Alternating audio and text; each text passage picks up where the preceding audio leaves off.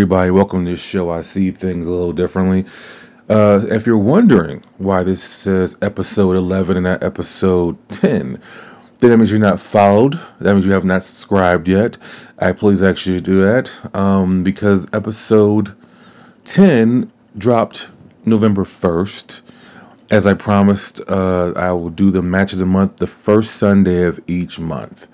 Um, just because, as I explained already, uh, I don't need to keep doing it, but I'll explain one more time. It just it's it it, could, it just needs to be its own separate thing. Sometimes they go long, sometimes they go short. This month it's only like 15 minutes, but sometimes I go 30 to 40 minutes, and we have a lot to get to this week. Um, so yeah, if you're wondering why, no, you've not gotten the numbers out of order. It's just the fact that the one episode dropped the day before. So uh, this will drop November 2nd. Um, actually recording this on November 1st, late at night.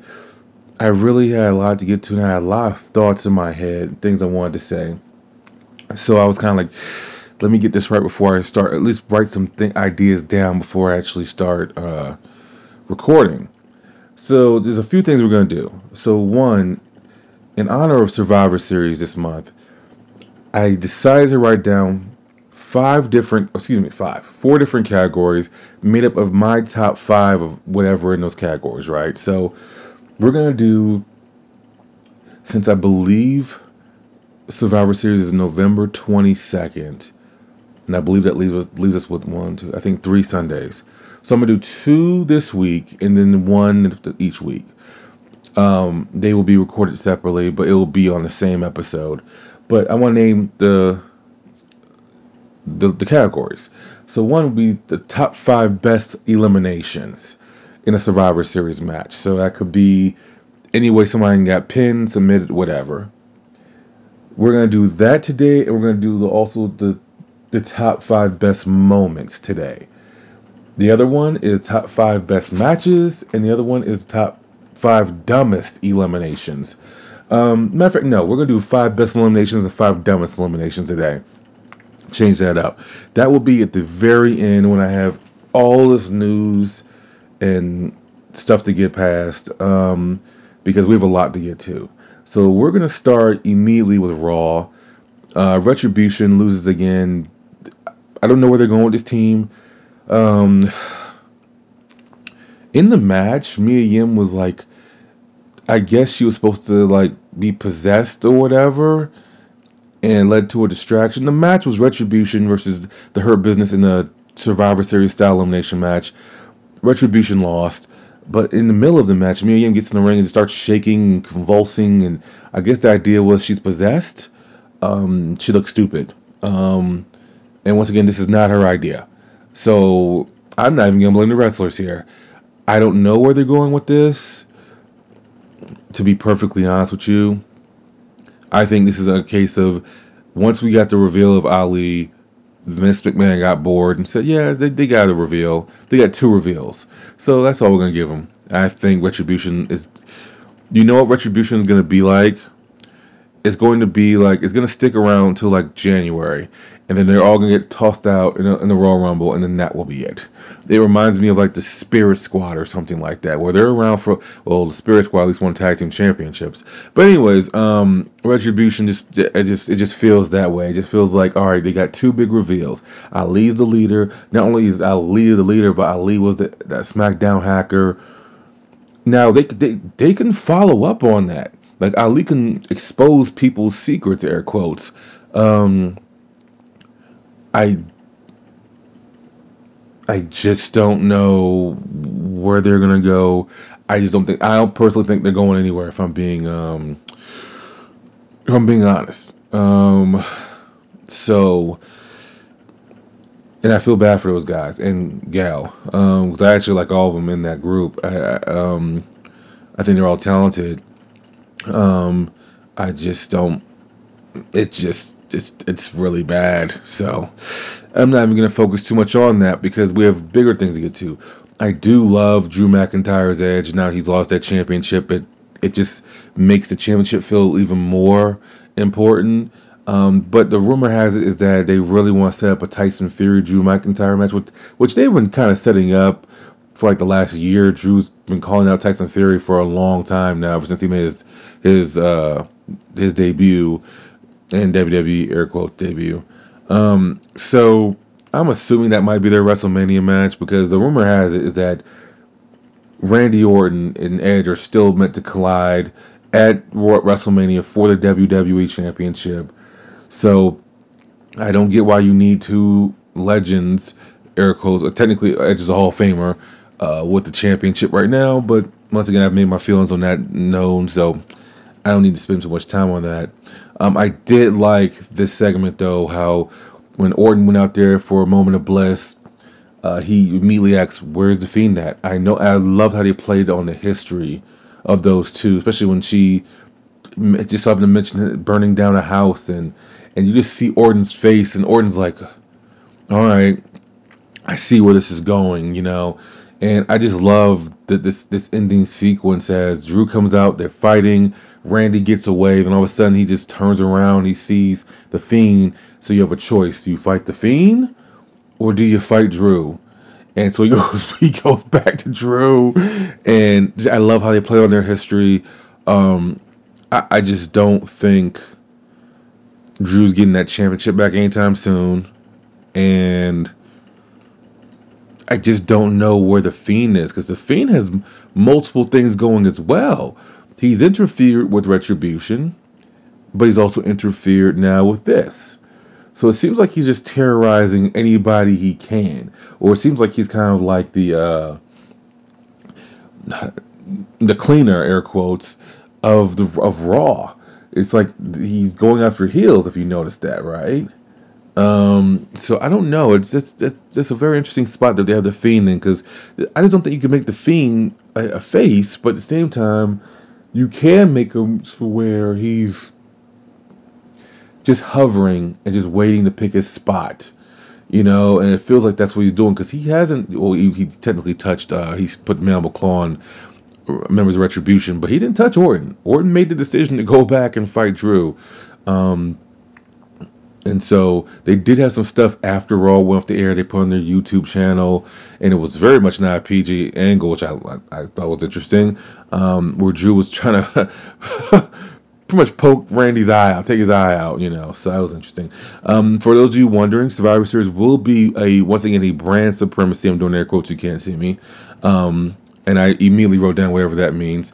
Um, so you're gonna have champions versus champions. So the Street Profits versus uh, the New Day. You're gonna have Randy Orton versus Roman Reigns. Now here's the thing that's interesting. And I didn't think about this until somebody else brought this up to me.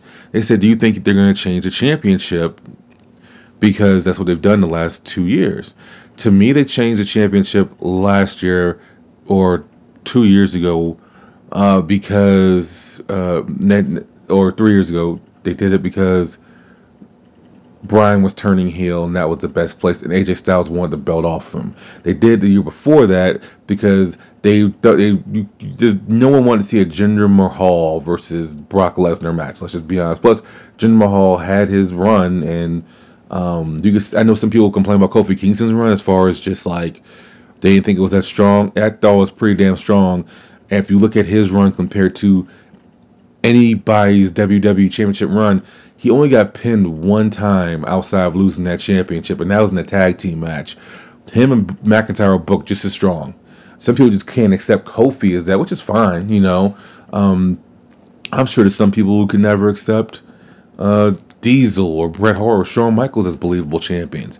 You know, because let's be honest, if Shawn Michaels, was, if this was a shoot air quotes fight, is Shawn Michaels being Big Van Vader? Probably not. Um, so I, I, get it, you know. But once again, to me, those were not times where they kind of had their back on the wall, or yeah, I would say they had their back on. AJ Styles at that point had the championship for over a year, so you know he had beat Jinder Mahal the week before Survivor Series. So I think those two years, and that wasn't last last year, it didn't happen, but two years before that, excuse me. Um, so it's 2017, 2018. Um, I think they said their back against the wall. You're not taking that Universal title off Roman Reigns until at least WrestleMania. You know, and even then, that's not guaranteed. The way this story's going, he could probably go until next SummerSlam and have this could probably be the longest reign of his career. No pun intended, obviously. Um, because if you because if you look at it, all the greats have won at least at least one long title reign. I don't think Roman Reigns has ever had that. It feels like Roman Reigns had a bunch of short reigns. Like he he won the, the, the tournament at Survivor Series. He beat Dean, Dean Ambrose. Sheamus comes out, cashes in. He gets the belt back at tables, irons, and chairs. Loses it at the Royal Rumble. He then wins it back for a third time at WrestleMania. Then he gets popped for Adderall, whatever it was, so he loses it then. He gets the Universal Championship. He has it for one month. Then his leukemia comes back. This is his fifth title reign. I don't think he's had the title for more than four months, like consecutively. You know, he had, he he's, he's he hasn't had long title runs. He's had some good matches when he's had the belt. You know, whenever he's had opportunity. Like to me, I thought him and Seth Rollins had a good match at Money in the Bank, and he lost that. He had two really good matches against AJ Styles. Um, so, you know, I, I just don't see that. I just don't think. I think they're taking that belt off him. Randy Orton, if like as I just said, the rumor is that he's still slated to face Edge and that third match is going to have the championship on the line, and that's supposed to be an I Quit match. Um, okay. So, uh, yeah, just whatever. So, I just don't think that's going to happen. I know some people probably don't want to see that match, um, but I think you're going to have a bunch of hodgepodge in that match anyway. I don't think you. I don't see that being the main event, only because you have Jey Uso now aligned with Roman Reigns. We'll get to that in a second. I have a lot to say about that. You also have the Fiend and Drew McIntyre just waiting in the wings for Randy Orton. I just don't see that ending um, ending uh, clean. You know, I, I think that they could protect both guys by it just being, you know, hodgepodge. Um, so yeah, so if you're not into brand supremacy Survivor Series, this one probably won't be for you. Um, but I did want to mention this one last thing about Raw. So here is the Women's Survivor Series tag team match. Boy, oh boy, this is interesting. You have Nia Jax, Shayna Baszler, the Women's Tag Team Champions. Sounds about right. You have Mandy Rose and Dana Brooke. And apparently, the reason why they're on the team, because they didn't have to qualify. Apparently, they're on the team because they're also undefeated. They've had two matches. All right. And then there was a fatal four way match to determine who, or excuse me, triple threat match to determine who was going to get a shot to be, who's going to be the last person. Lana then gets it. She wins the match, and all four other women are horrified at this. And then Nia Jax puts her through a, a table for six times. So apparently, from what Dave Meltzer said, is that the idea behind this, and Vince is strictly behind this, obviously, is that he wants Lana to be a super baby face, and this is going to build her a bunch of sympathy. I, from what I can see, it just feels like people are just laughing. It doesn't feel like she's getting sympathy at all. It feels like people are fucking laughing. Um, but it's because it is at this point, it's just like it's a just a gag. So that's an interesting team, and I I don't know how the women's team is going to pan out um, on SmackDown is going to be better than this though, because to me the only two threats are Nia and Shayna, and I'm going to assume, even though people are saying the Raw team's going to lose because of how weak it looks, I think because they're going to keep Shayna strong, it's going to happen. Like if you think about it, Banks and Asuka are, are off, so the, the, two two of your biggest guns essentially, you know, are not on it now. I I do know Bianca Belair on SmackDown did qualify, so that's intriguing. But I don't know. I just it that that's a that's an interesting team. You know, very interesting team. I just I just had to point that out. So, anyways, the men's team, the people you have qualified so far, you only have three people qualified on Raw men's team. You have Keith Lee, AJ Styles, and Sheamus. I that's a strong team right there so far. I'm curious to see who who else will join that team. But um, these things always feel forced sometimes, and so I'm not necessarily, to be perfectly honest, I'm not really looking forward to anything. I'm looking forward to seeing the story building that's going to continue with the Roman Reigns and Jey Uso thing, and also I'm I'm also interested to see if how will Drew factor into it.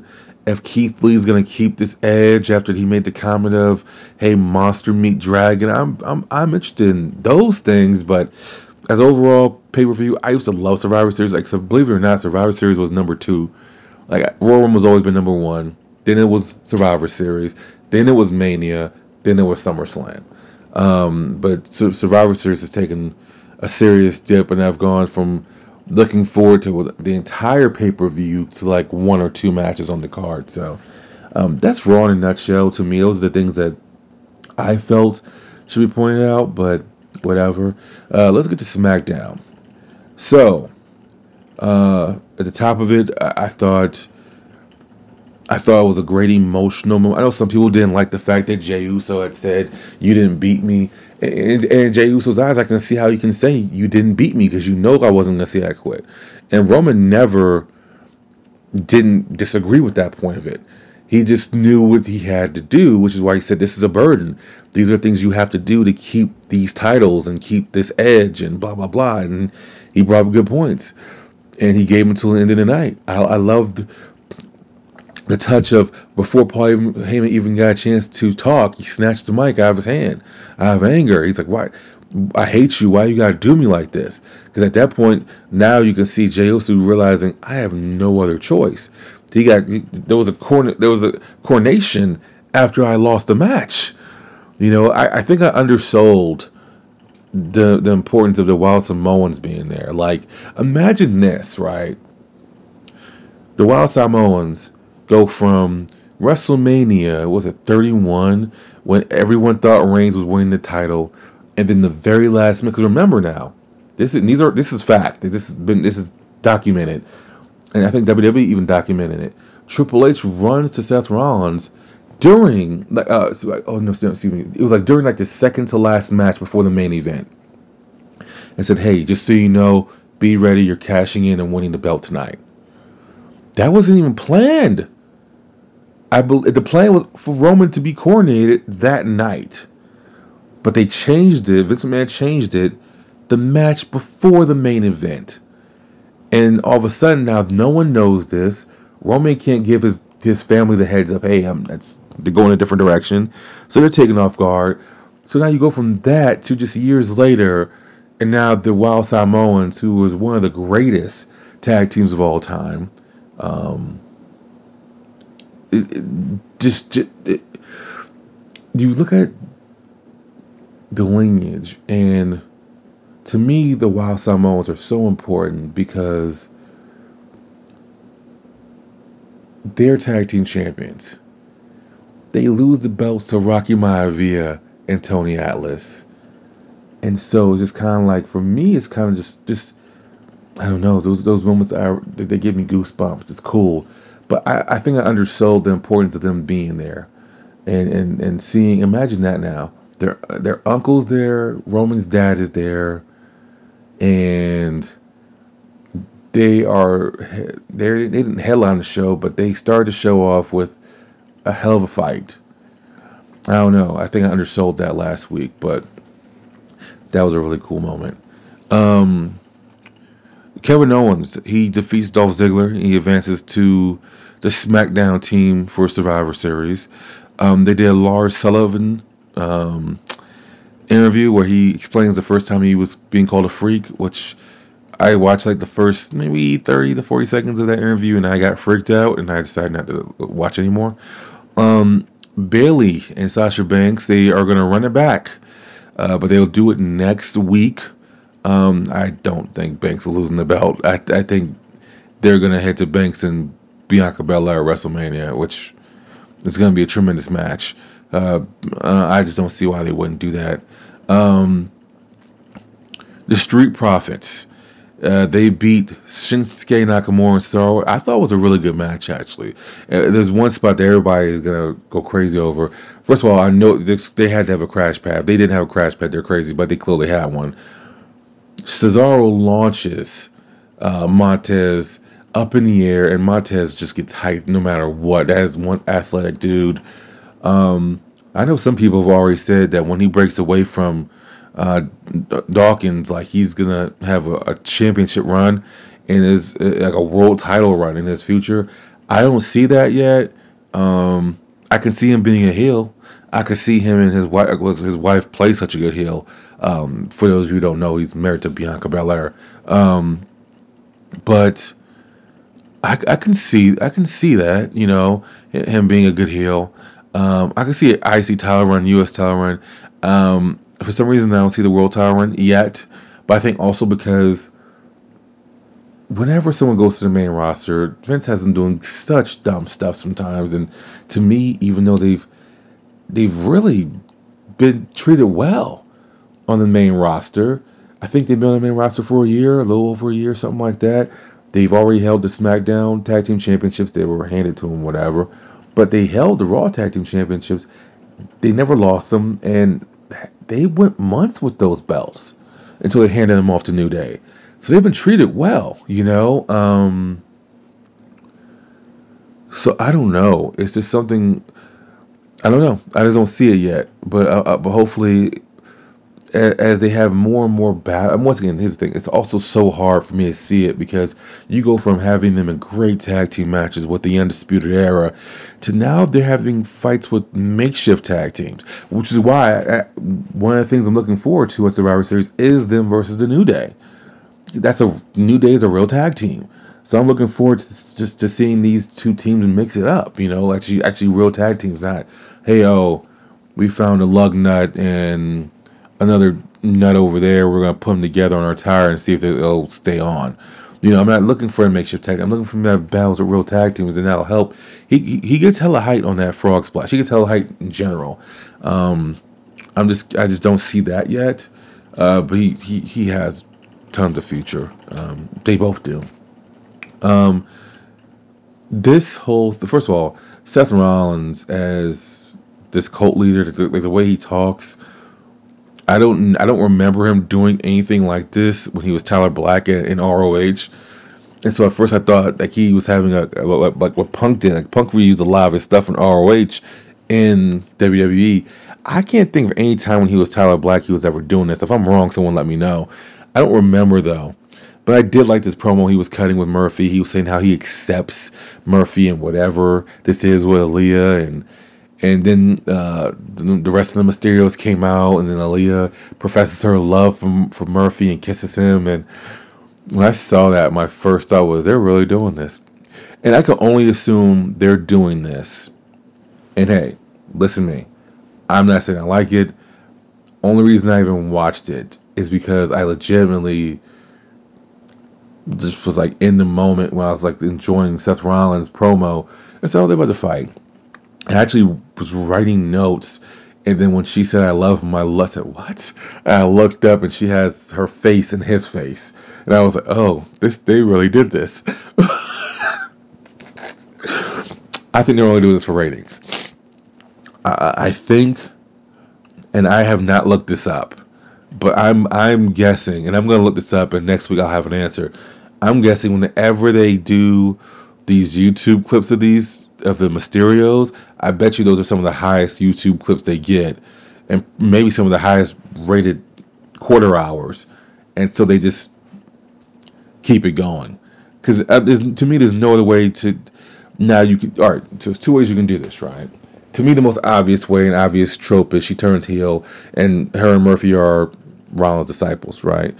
The other thing is they go on their own and they're in a forbidden love relationship and then you can have a match where it's like love, uh, like uh, Test versus Shane, lover or leave match, and you could put Murphy versus Rey Mysterio or Dominik Mysterio.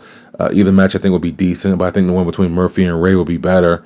And um, I could see her costing Rey the match, and then she's with it with Murphy. Um, I don't want to see any of this. I think this should end. but you know, they're going there. So, anyways, uh, Jey Uso he defeats Daniel Bryan clean to join Kevin Owens on the men's Survivor Series match uh, team. Um, Jey's got some really big wins. Like Roman coming back has been really good for Jason, especially since you know his brother's out, and he's gotten clean wins over AJ Styles and Daniel Bryan. And Daniel Bryan, we all know how unselfish he is and how he wants to give back to the business.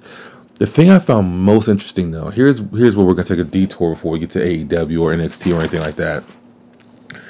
So I started thinking about this, and I was texting back and forth with Jonathan Nestor, and he said, "Do he asked me? He says, how do you think the the Royal Rumble winner will come into play?"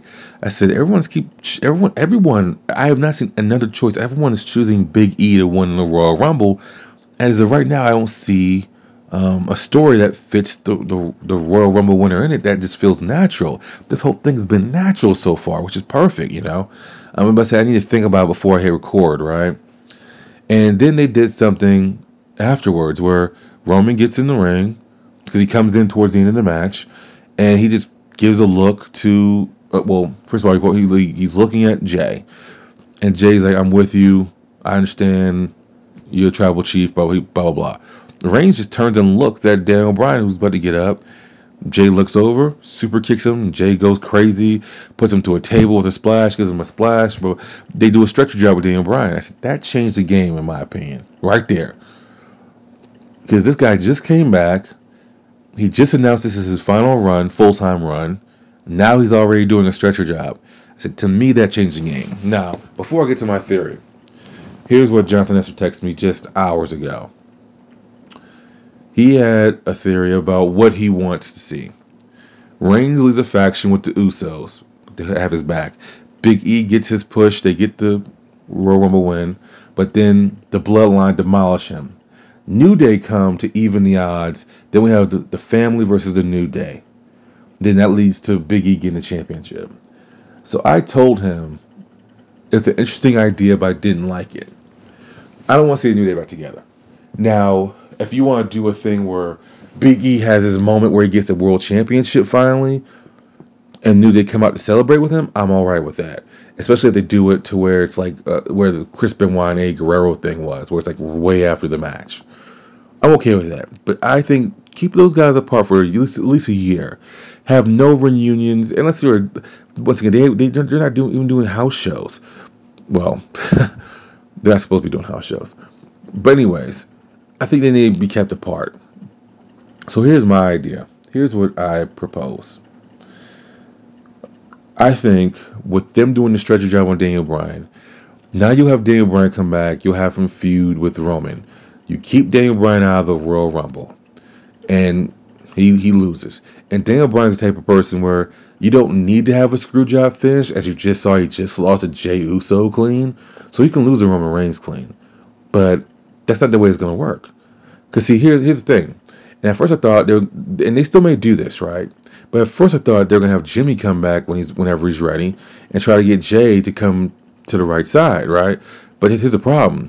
Jimmy already said that he's ahead of the table uh, last month at Night of Champions. He already fell in line essentially. You know, um, so I could see them coming back and they both have his back, right? To me, that's going to be the catalyst for someone having his back. He won't need the New Day. Daniel Bryan will have his back. And they already teased that Kevin Owens is looking for a tag team partner. So to me, I can see the bloodline coming back. Us- the Usos, excuse me, what I mean. They can win the tag team championships from the Street Profits. Especially since they, you see a lot of Jimmy on TV. I don't know if he's ready right now, but doesn't mean he can't be ready by January and the titles aren't going to be on the line this month, and who knows if the title's going to be on the line next month. So the tag team championships I'm talking about. So it's like you can actually keep those belts on Street Profits, have Jimmy come back, Reigns, a Superman punch or something, helps them get the tag team championships. Now the Bloodline has all the gold.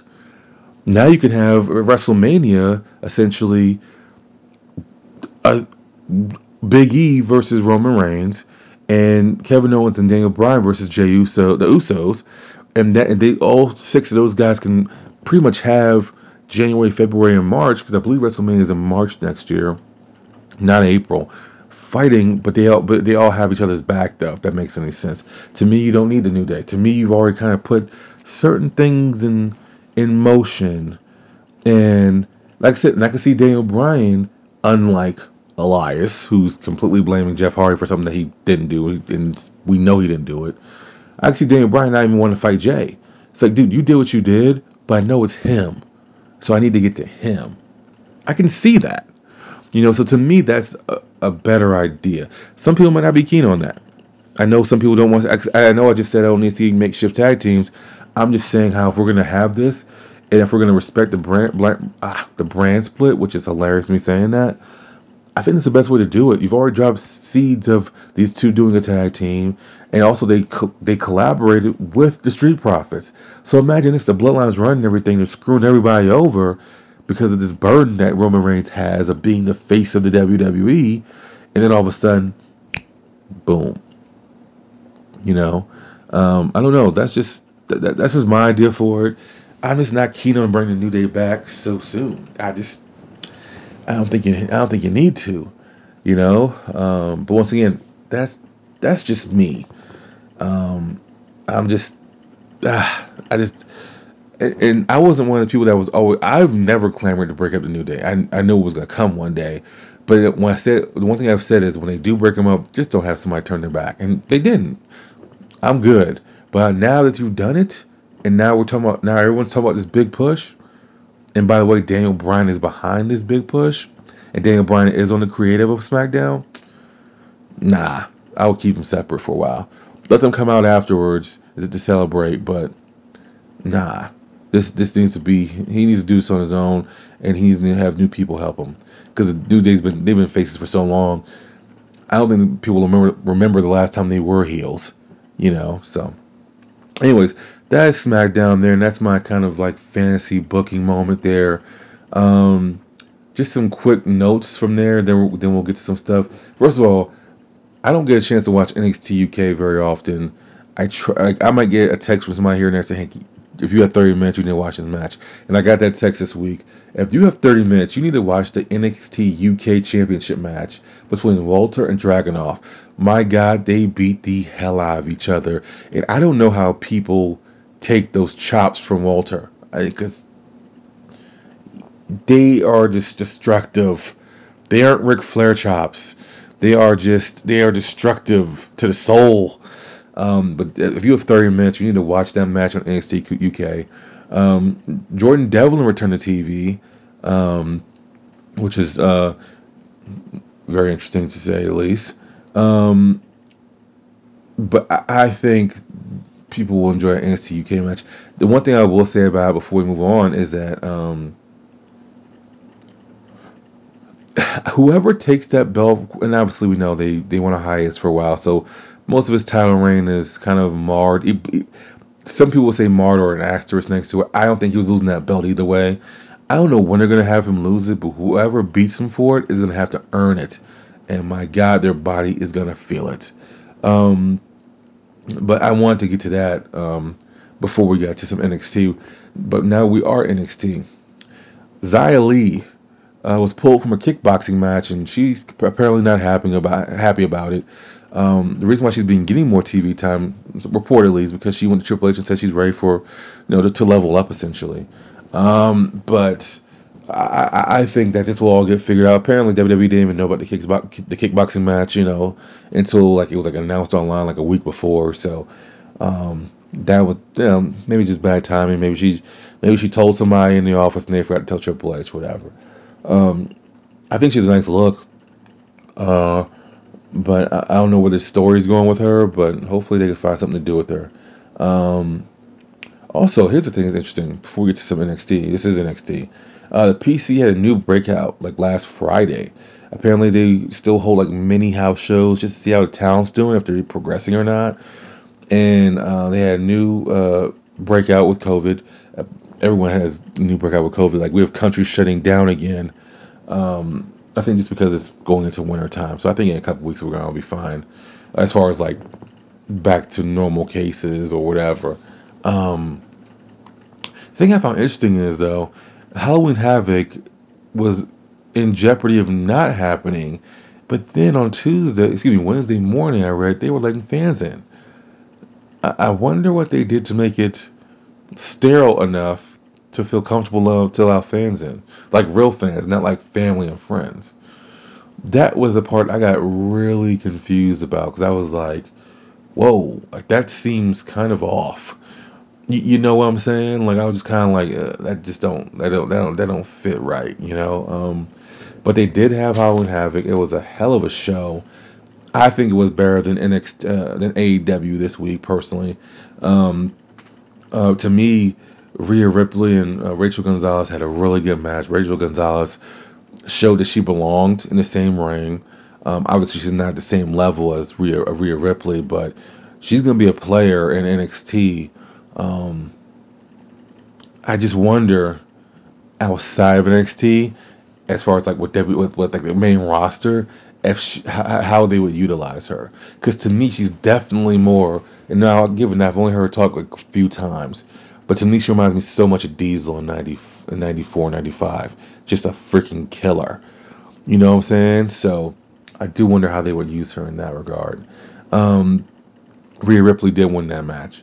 Uh, Johnny Gargano made history uh, by becoming the first ever two-time North American champion, and and I was I, I, thought my prediction was good by then, you know. But Candice LeRae, LeRae ends up losing her ladder match. Um, and I was like, well, wait, why would they have her lose? And I, that confused me. I thought she was for sure going to get a win, especially since Indi Hartwell was helping them. I know some people said that they don't think that was Indi Hartwell under the the, the, the, the scary mask gown or whatever who helped uh, Johnny Gargano earlier tonight. I think it was her. I mean, it was pretty baggy, but I she didn't do anything, or the person that was behind it, which I think it was Indi Hartwell, they didn't do anything to like uh, strenuous to where like he, the person never picked up Damian Priest or anything. They handed Johnny Gargano a fake cement block or whatever, tombstone, and he he hit him with it. So it wasn't like this person did anything. And plus, it looks like Candice LeRae, is going to face Shotzi Blackheart now because she got involved in the match. She took out the mask individual. I'm calling it Indi Hartwell. F that. And then, oh, the bump she took. When I sent that picture I think it was Jonathan Esther. I sent that video to him after when she got pushed up the ladder and she crashed into that ladder. That skinny frame of hers, she's so tiny but I know she's a warrior because I just said like two weeks ago how I saw a video that and I remembered the, the match how she took a lumbar check from Cedric Alexander. She's a warrior. Like Johnny Gargano has a freaking warrior for a wife, which is awesome. But the bump she took, Jonathan said that's a good camera shot. She looks dead. Said she is she is dead. She was freaking dead. Um, but uh, they they had a hell of a match. I know some people said it felt rushed, and it could have been been rushed. I didn't watch it live. I watch all this stuff. I try to watch all this stuff afterwards. I want so that way I got to deal with commercial breaks. Um, but they had a hell of a match. Um, I, I, thought it was fun. I, it definitely should have been the main event. And also Pete Dunne comes back and um, and he joins the McAfee group. Uh, that's what I'm gonna call him, I guess. And turns heel on Kyle O'Reilly, leaves him laying, and now the stable is Pat McAfee, uh, and Burch, and freaking Pete Dunne. I don't I don't see anything wrong with that. It feels like they're setting up for war games. Um, how will they do that in? Well, I guess they're in the Thunderdome now. You know, so you could you could do that. You know, like once again, it's it's in the way they have it set up is a really like a mini Thunderdome anyway. So like you don't need to have the Thunderdome crowd in there. You could just do an empty arena and just do your war games. But that's what this is setting up for essentially. You have four on four. Uh, I I just don't see it, and it seems like this is a staple of NXT is having undisputed era in war games. That's what it feels like to me. Um, but this was a really strong show. Um, they packed it for sure, and they did win the ratings war for those of you who care for that week, but they deserved it. It was a, a hell of a win. Um, so some more news and notes from WWE before we get to uh, AEW. Um, what else do we have? Oh, so I haven't talked about this on the show because I just don't know what to say about it. Some people just are being brutal because they're saying, well, these guys are, are independent contractors, they should fight it, blah, blah. But a lot of WWE stars have closed down their Twitch accounts. I know Paige went had a breakdown and pretty much said she's going to continue to stream. Um, and I guess I guess she's talk, supposedly she's talking to a lawyer about unionizing. This is this whole thing's a mess all over Twitch streams and and I get it. It's probably a good source of blowing off steam and um, revenue, which is obviously important when you have that revenue. Um, but this whole thing's a mess. WWE needs to nip this in the bud before the year's out. Either put something in, in these people's contracts or just leave them the fuck alone. Now, the one thing, even though I'm sure they're getting a piece of Up Up Down Down, which is Xavier Woods, uh, uh, not his podcast, but his YouTube channel. He never says he's Xavier Woods on there. He always is going by his real name of Austin Creed. Uh, I'm not his real name, but his oh, Austin Austin Creed. I think Austin is his real name now. But um, but um, so I'm sure they're getting a piece of it because they promote it so much. But at the same time, I'm sure they're not getting that big of a piece because he was already having a successful channel before it, though. You know, like I said, he he's I've never heard him call himself Xavier Woods on that show, and I've been subscribed to that channel. I'm not saying since day one, but if it's not day one, it's month one. You know, because I've been a fan of Xavier Woods since I he he he was you know Austin Creed and freaking uh, Impact or TNA, whatever you want to call it. So um, I, I, do wonder what they're gonna do, but this whole thing is a mess. I don't even know what to even say about it because it's to me it's so stupid and just greedy and and didn't you just let go of like 50 people talent wise and probably hundreds behind the scenes for budgetary reasons and this is the biggest year of your of your of your business ever making money I I don't get it. So I'm gonna, I'm gonna leave it there though. But that's just the whole thing's weird. Um, Matt Riddle is now just known as Riddle, and Matt has said he said he prefers to be called Riddle. He says this is his real name. So I don't see what the big deal is. We should all see this coming, dude. I, I don't know why people get all frustrated about this. This is just what Vince McMahon does. He does apparently he does not like first names. So I think once again, people always call him Riddle anyway. I've never heard anyone say, "Hey, yes, Matthew Riddle." People say, "Hey, Riddle," so it doesn't matter. So, anyways, those are your news and notes. That no, know, with a few more things here, actually. Excuse me. A and E, the, the channel, has plans to do documentaries on the Ultimate Warrior and Bret Hart. I was trying to do research on this.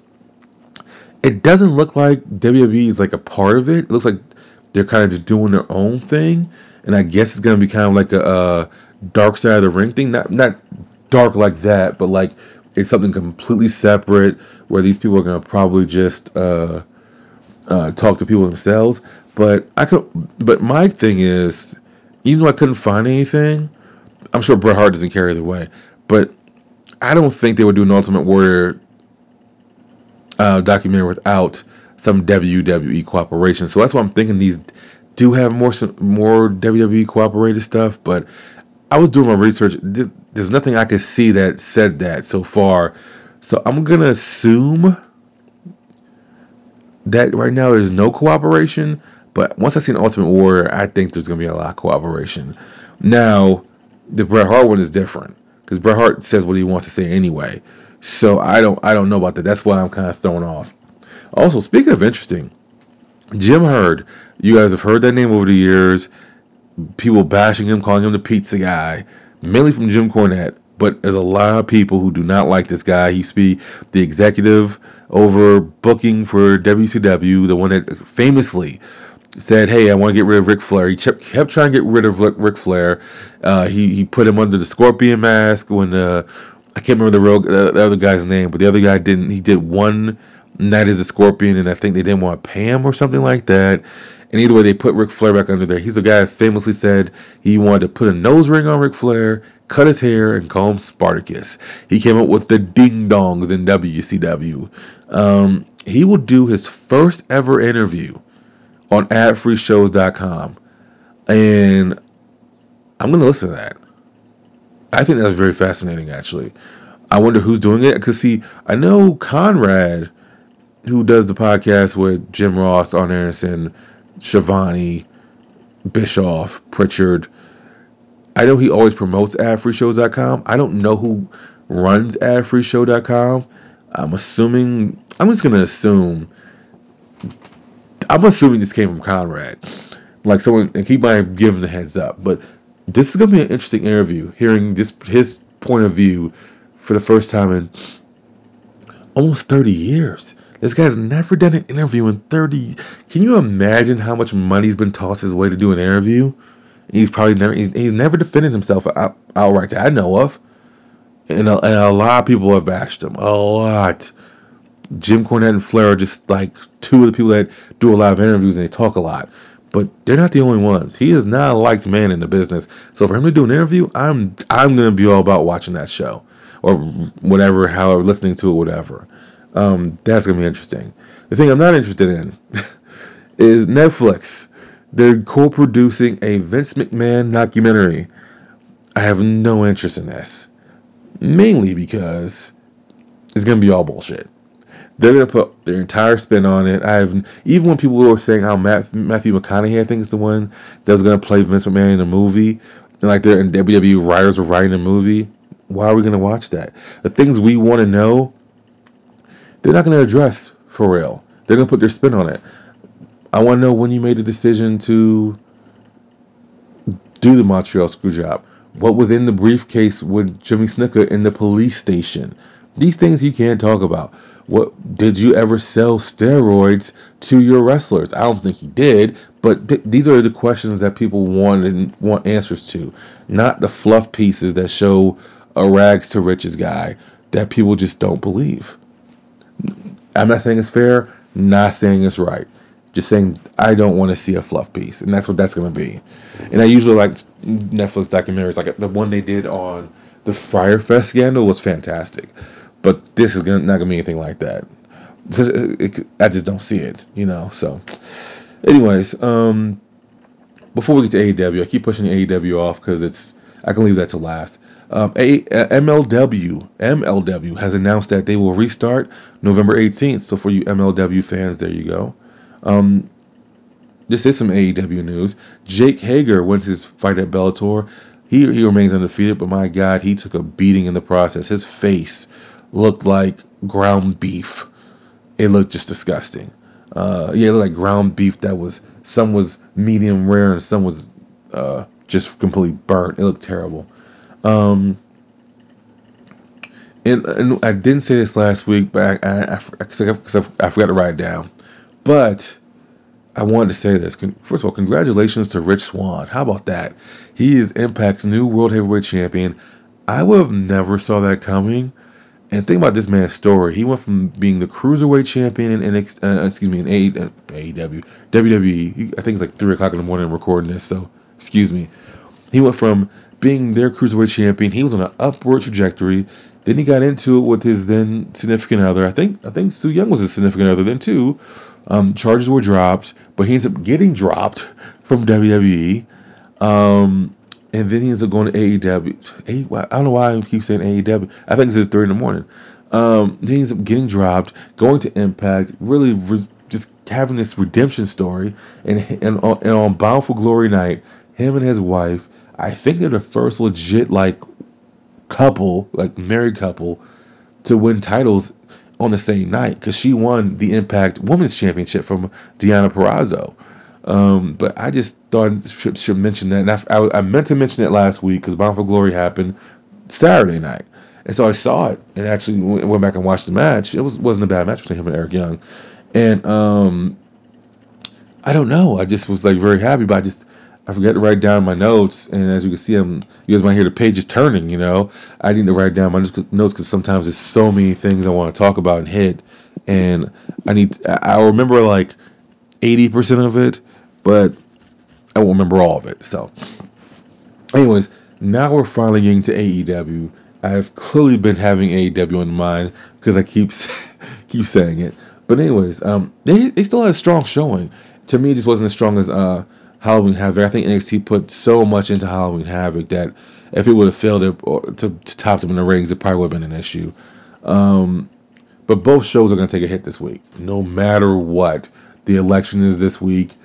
Both shows are going to take a hit, um, especially since people are already mad that it's been released that The Undertaker, Jericho, like Kevin Nash, like all these wrestlers have backed Donald Trump. So people who hate Trump are going to hate those wrestlers. So just be prepared for that. I wouldn't take these week this week's ratings into account at all. But um, Serena Deeb, who's freshly off of winning the NWA Women's Championship, defending her title, she defended it successfully.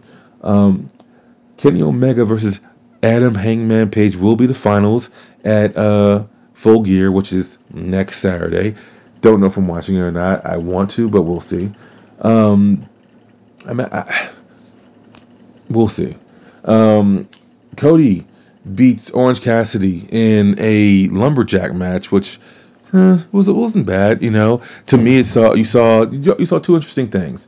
You saw a member of the Dark Order. I can't remember his name. We saw a member of the Dark Order hit Orange Cassidy while the referee wasn't paying attention. But then you saw Arn Anderson just give Orange uh, just just give Orange Cassidy a shot. Arn Anderson just pop, and then all of a sudden Cody takes advantage. He doesn't see air quotes what Arn Anderson did, gives the crossroads to Orange Cassidy and wins. And then in a moment where supposedly a text message of Cody's uh, leaks, air quotes, you can't see me doing that. He says, How did Darby Allin deserve a number one contenders match or a, a match against him after he, he keeps beating him? And he's like, Hey, you know, he should he should win his matches against me and he would be the champ, but like I don't see how he deserves it when other people are deserving. And so I was kind of sitting there, sitting back there, and no one since I mentioned this three weeks ago. There's a bunch of people I know who do podcasts. They're into wrestling just like me. I've asked them. I'm like, hey, what has Darby Allin done to earn this match? What has he done? No one can tell me. When's last time? Uh, when's the last time Darby Allin actually won a match on TV on Dynamite? We're not counting Dark. I know Dark is technically canon I'm not counting Dark because I don't watch Dark. But when's the last time Darby's even won a match? I don't, I don't know. And but to me, after he released his text message, and by the way, in the text message he says hashtag. It was like a hashtag win your matches, right? I like, no one talks like that in real life. No one does a Twitter rant. If, if I ever had anyone do a Twitter rant to me via text message, I'm immediately blocking them. Um, but Cody's definitely going heel.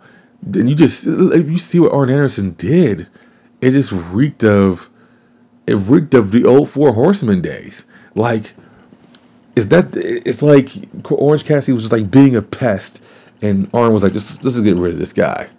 Darby Allin's winning that TNT Championship at Full Gear next week. I'm sticking beside that. I, I just have to. Um, the FTR versus the Bucks, and and and the Bucks said if they do not win the cha- tag team championships next week, they will never be able to challenge for the belts again. This could have been the most divisive thing of the week. I chose something else. Uh, that's going to be on uh, Wednesday show. Um, this is right behind it. I thought it was kind of weak, considering how we all know you guys are executives for the club for the, the company, so it doesn't really mean anything. However, to me, I think they just gave the finish away I just think what's going to happen is it's going to be a short reign for FTR. Then it's going to be a short reign for the Bucks. They're going to win next week at Full Gear. FTR will get the belts back and then have a longer run. Um, because obviously this is not going to be their only match. Um, and honestly, I don't think this is going to be a good match. This has been a match in making for years. Four years. Four freaking years. I'm not saying four, like the number. I'm saying just four years in general, FOR, and I just don't. I don't think it's meet the hype. I don't think the first match will meet the hype. I think the second and the third matches will probably meet the hype. I don't. There's something in me just says, dude, we're waiting for this classic to come out. I, I don't see it. I, I, still think the match of the year in, in uh, AEW is probably gonna be the elite fighting each other uh, at Revolution, which was the Bucks versus Hangman and Omega. Uh, this match is, is, gonna they're gonna have better matches, but something in this and now the stipulation. I had something that's gonna be a good match. I'm not looking forward to it. To be I, I was at first, but now I'm actually looking forward to the second match more. Um, and finally, MJF has his match against Chris Jericho. Jericho said, if you win, you're in the inner circle. And here's something interesting. So I didn't know where this was going. Bryan Alvarez, I know people hate that name, but he had something interesting to say about this. He feels that MJF is going to get into the inner circle and he's just going to take it over. And then Chris Jericho will be kicked out of the inner circle. That's interesting. I didn't think of that. Because um, MJF definitely doesn't need it. That's the other thing. If MJF gets in, where does that leave Wardlow? Is he in? Is he just hanging out? Like that's gotta be awkward when you're a made guy hanging out with a bunch of people and you can't be made. you know, I just don't. I don't know. to me, it's very interesting. This was this was a solid show, and to me, um, this is this wasn't even the go home show. So so next week we'll see more.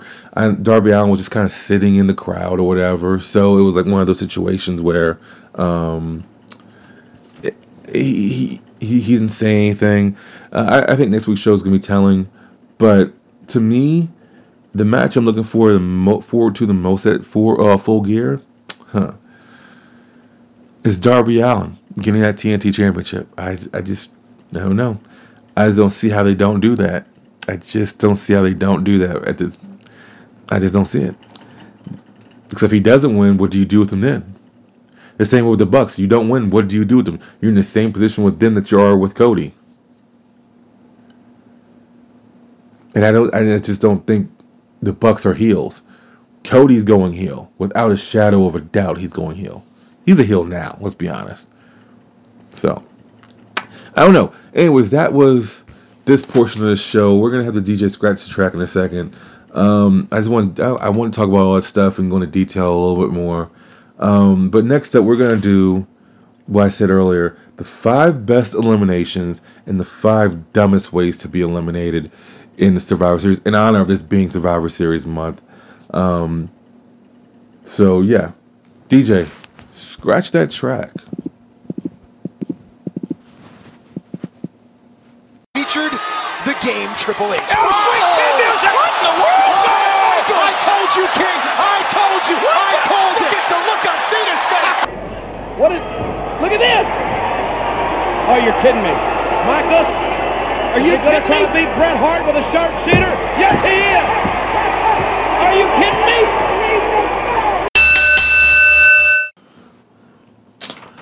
So, let's start with the five dumbest ways to be eliminated in any Survivor Series match. This is going to be the fastest category to get through because I don't even want to talk about because some, of these ways are so freaking dumb. So, anyways, number one, and none of these are in order, but I'm just just how I wrote them. Number one, anyone who gets counted out or DQ'd. So, when example, when someone has an undefeated streak, how I think it was 2014 when Sting made his debut, and Rusev was still undefeated at that point, and the way they had him get eliminated was he got counted out. He tried to jump on a table, that Dolph was on, Dolph moved, boom. Rusev got counted out. The same way the Undertaker gets, eliminated most of the time. He doesn't get pinned. Same way Andre the Giant got hit, rolled out of the ring, got counted out. Anyone who gets counted out by DQ, or I mean gets gets eliminated by DQ or count out, it's a, just a dumb way to be eliminated, and you see it coming so you see just see it coming so badly. Number two, anytime someone that's on a team, let's say it's Team Roman Reigns, and they're halfway in the ring already, they see their guy getting pinned, and they don't move to get in to stop it. That is, it's always it always looks so bad, and you can tell it's a miscommunication when it happens. But it's like that is one of the worst ways to see it because like you see someone that's in the ring, these guys are athletes, these women are athletes, they can get to that three count, whatever, right? And they just stand there and they look stupid. Um, number three, whenever a big name gets hit with one punch or one finisher at the very beginning and they get pinned. I- seen it happen to it happened to Samoa Joe within the 30 seconds. Happened to Walter before. Like people who they tend to have who are the, the the marks are marks for air quotes. If we're gonna use that term, right? They're, those are always the dumbest ways to do it, and that leads into anytime a match has gone. This is number four. Anytime a match has gone like 30 minutes with no eliminations, and in a five minute time span, everyone but two people are eliminated. Why can't you spread your eliminations out better? Why is it always the same trope or same formula? So annoying, so terrible. Number five, anytime people just, and this kind of goes hand in hand with the halfway in the ring one, but there's also times where people just kind of sit on the apron, they know the rules, just watching someone get pinned. Especially after like the Mark Henry one, right, in 2014, when he was like getting hyped up or whatever, and he turned around to a punch, and then, and then, and then Big Show just pinned him. Like, why didn't you guys stop him? Now that one you could kind of say, all right, I understand because Big Show was kind of sitting there. He just punched this guy out, and you don't want to get in ring and get punched out next. So I can kind of see that. But it happens. It wasn't. It's a trope. It's something they lean on way too much in these Survivor Series matches, which is uh, which is what's gonna happen on the 22nd anyway. Anyways, let's get to the five best eliminations. And my just in my opinion, and once again, these are in no order. These are just the way I just remembered them and I wrote them down. One comes from 2006, where HBK is Team DX versus Team Orton and the Edge, and the bell rings. Mike Knox uh, is on the apron. Well, he's in the ring, and Kelly Kelly's on the apron, and they were dating, air quotes at the time. And so he gets her off the apron. Mike Knox turns around into a super kick, pins him, and then he walks over and completely destroys the guy. Uh, we can, I guess, or buries him, whatever term you want to use. He says, "Hey, was he in the match? Who is that guy?" And at the time, Mike Knox was in ECW, just so you know. Um, number two, Kofi. He pins. This is from 2009. Kofi pins CM Punk and Randy Orton in seconds. So this is when they were at the height, their, at pretty much the height of their feud, and pretty, it pretty much came to an end pretty quickly afterwards. And Orton's on the outside avoiding Kofi. Punk tries to roll him up. Kofi counters one, two, three. Orton runs into the ring and he runs into a trouble in paradise, gets pinned. And at this point in time, this is way before Kofi Mania. This is when Kofi, if you watched at that time, you thought Kofi was going to be the next big thing. Just because of the, re- the reactions he was getting and the way he was just going about everything, you, you thought he was going to be the next big thing. You felt that, you know. Um, number three from 2013, Roman Reigns spears Rey Mysterio. This is still when the when the Shield were heels. So uh, I can't remember the teams. I should wrote the teams down, but I know it was Mysterio, Goldust, Cody on one team, the Shield on another, with Jack Swagger and uh, Cesaro. Well, it comes down to Roman Reigns. By the way, Roman Reigns broke a record in this match by having um, four eliminations. I think Seth was. I think Seth did the other elimination, but he's the only man to ever do four eliminations until Braun Strowman did it. Um, well, this is before this one right now, where you guys hear Roman Reigns talking trash now. He was talking trash to Mysterio here, you know. So for you, those of you guys who want to see heel Roman Reigns, uh, like what he's doing now, you go back to 2013. Uh, he, was, he was smushing Mysterio in his head. Hey, Rey, you came back all the way back just to get punked out? Get out of here. Well, Rey does a Hurricanrana, throws uh, Reigns into uh, the ropes, thinking he's about to do a 619. The camera does a great shot following Rey like it always does. All of a sudden, the camera pans left one time, spear. One, two, three. Uh, Reigns wins the match. Um, this was Reigns. This is when you first start seeing the the rocket being put to his back. So interesting. Number four comes from 1999, one of the most controversial Survivor Series because if you weren't in the know, and at the time, I was not enough in the know uh, to really um, understand what happened. And actually, this this show is in one of my five best moments as well. So I don't want to give away that best moment, but something happened on this show in 1999 that kind of like shook me to the core as a fan, and I didn't know it until the next day when someone who was an observer, uh, he he was subscribed to Observer, so he knew all the stuff. You know, I didn't know I wasn't a full on mark yet, if we're gonna use the mark term, right? And so when I saw this thing happen earlier in the show, I was like, "Fuck, what does this mean?" And then you saw this, and You didn't know. But to me, the next one up, number four, is the Big Show eliminated three people in seconds. Like he choke slammed Viscera. He choke slammed. I, I, I, can't, I should have wrote this down, but he choke slammed two different people, three different people, pinned him. It was all in seconds. He was seen as a freaking monster, and he would go on to win the world championship that night um, for his first time. Um, but to me, just seeing uh, the excitement for Big Show, it was kind of. But I, and once again, it just came from that. I think it cooled off during the main event once people seen they weren't gonna get what was, originally advertised. For those of you who know about it, you know where I'm going with this. But um, I don't want I want to give away one of my five best moments. Um, number five, to me, even though this wasn't as flashy as the other ones, this one was just just as cool because I saw it coming because I heard rumblings. Um, I had a friend who actually worked for WWE at the time, and he told me he gave me the heads up on what was about to go down. Uh, not the exact match, but who was about to show up. And I was like, all right, cool. I'm looking forward to to watching it then. And so Sting appears 2014 and uh, or 20 yeah, 2014. Yeah, I think so. And um, either 2014 or 2015, either way. Anyways, um, he shows up, he takes out the referee, takes out Triple H. Dolph and Rollins are laid out, and Sting rolls. Like, well, technically, Rollins was on top of uh, Dolph because that's what Triple H did. Sting takes Rollins, rolls him over, puts Dolph on top of him. The referee comes in the ring, counts the three count. To me, that was one of the best eliminations because in that moment, I remember seeing a meme the day after. It was it was like a nuclear uh, bomb explosion, and it was like the on top of it said the internet when Dolph won the match and when Sting arrived and when Sting showed up, and I was like, that's how that moment felt. It really felt like for the first time you thought they were going to actually right their wrongs of Dolph Ziggler, and no, put him over. You, you and maybe I'm in the minority with that. I don't think I am because no people I was talking to at the time, but it felt that way.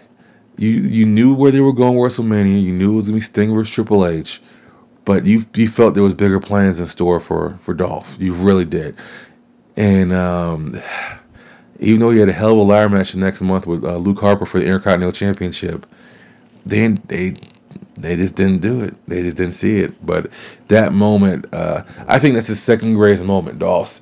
His first was when he cashed in on Alberto Del Rio, and that, then after WrestleMania, that, that crowd went crazy. The crowd went crazy here too. Watch it, and you'll see how crazy that crowd is, uh, how how amped up they are. So, I don't know. Those are my five best eliminations.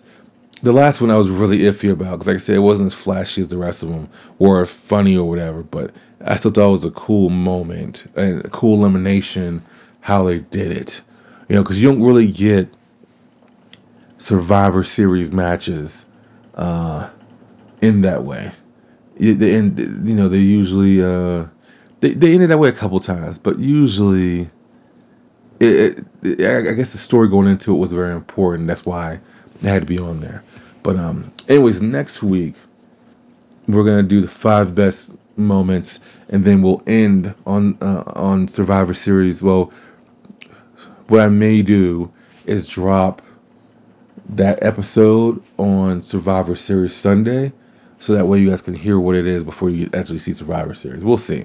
Um, we'll see if I have time to record it and all other all good stuff. But um, yeah, we'll get to the five best moments and then the five best matches. So that is the show for this week. Hope you guys enjoyed it. We got we, we hit a lot, you know, and it's three in the morning, past three in the morning now. So if you hear my voice cracking, it's probably why. Um, I was up.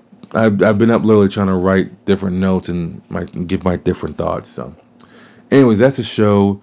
And uh, I hope you enjoy. If you haven't followed, follow, subscribe, download, all that good stuff. Um, you'll get episode what 12 on Wednesday. Um, it's the Justice League review, animated series review. And uh, I'll see you guys next week, man. I'm out.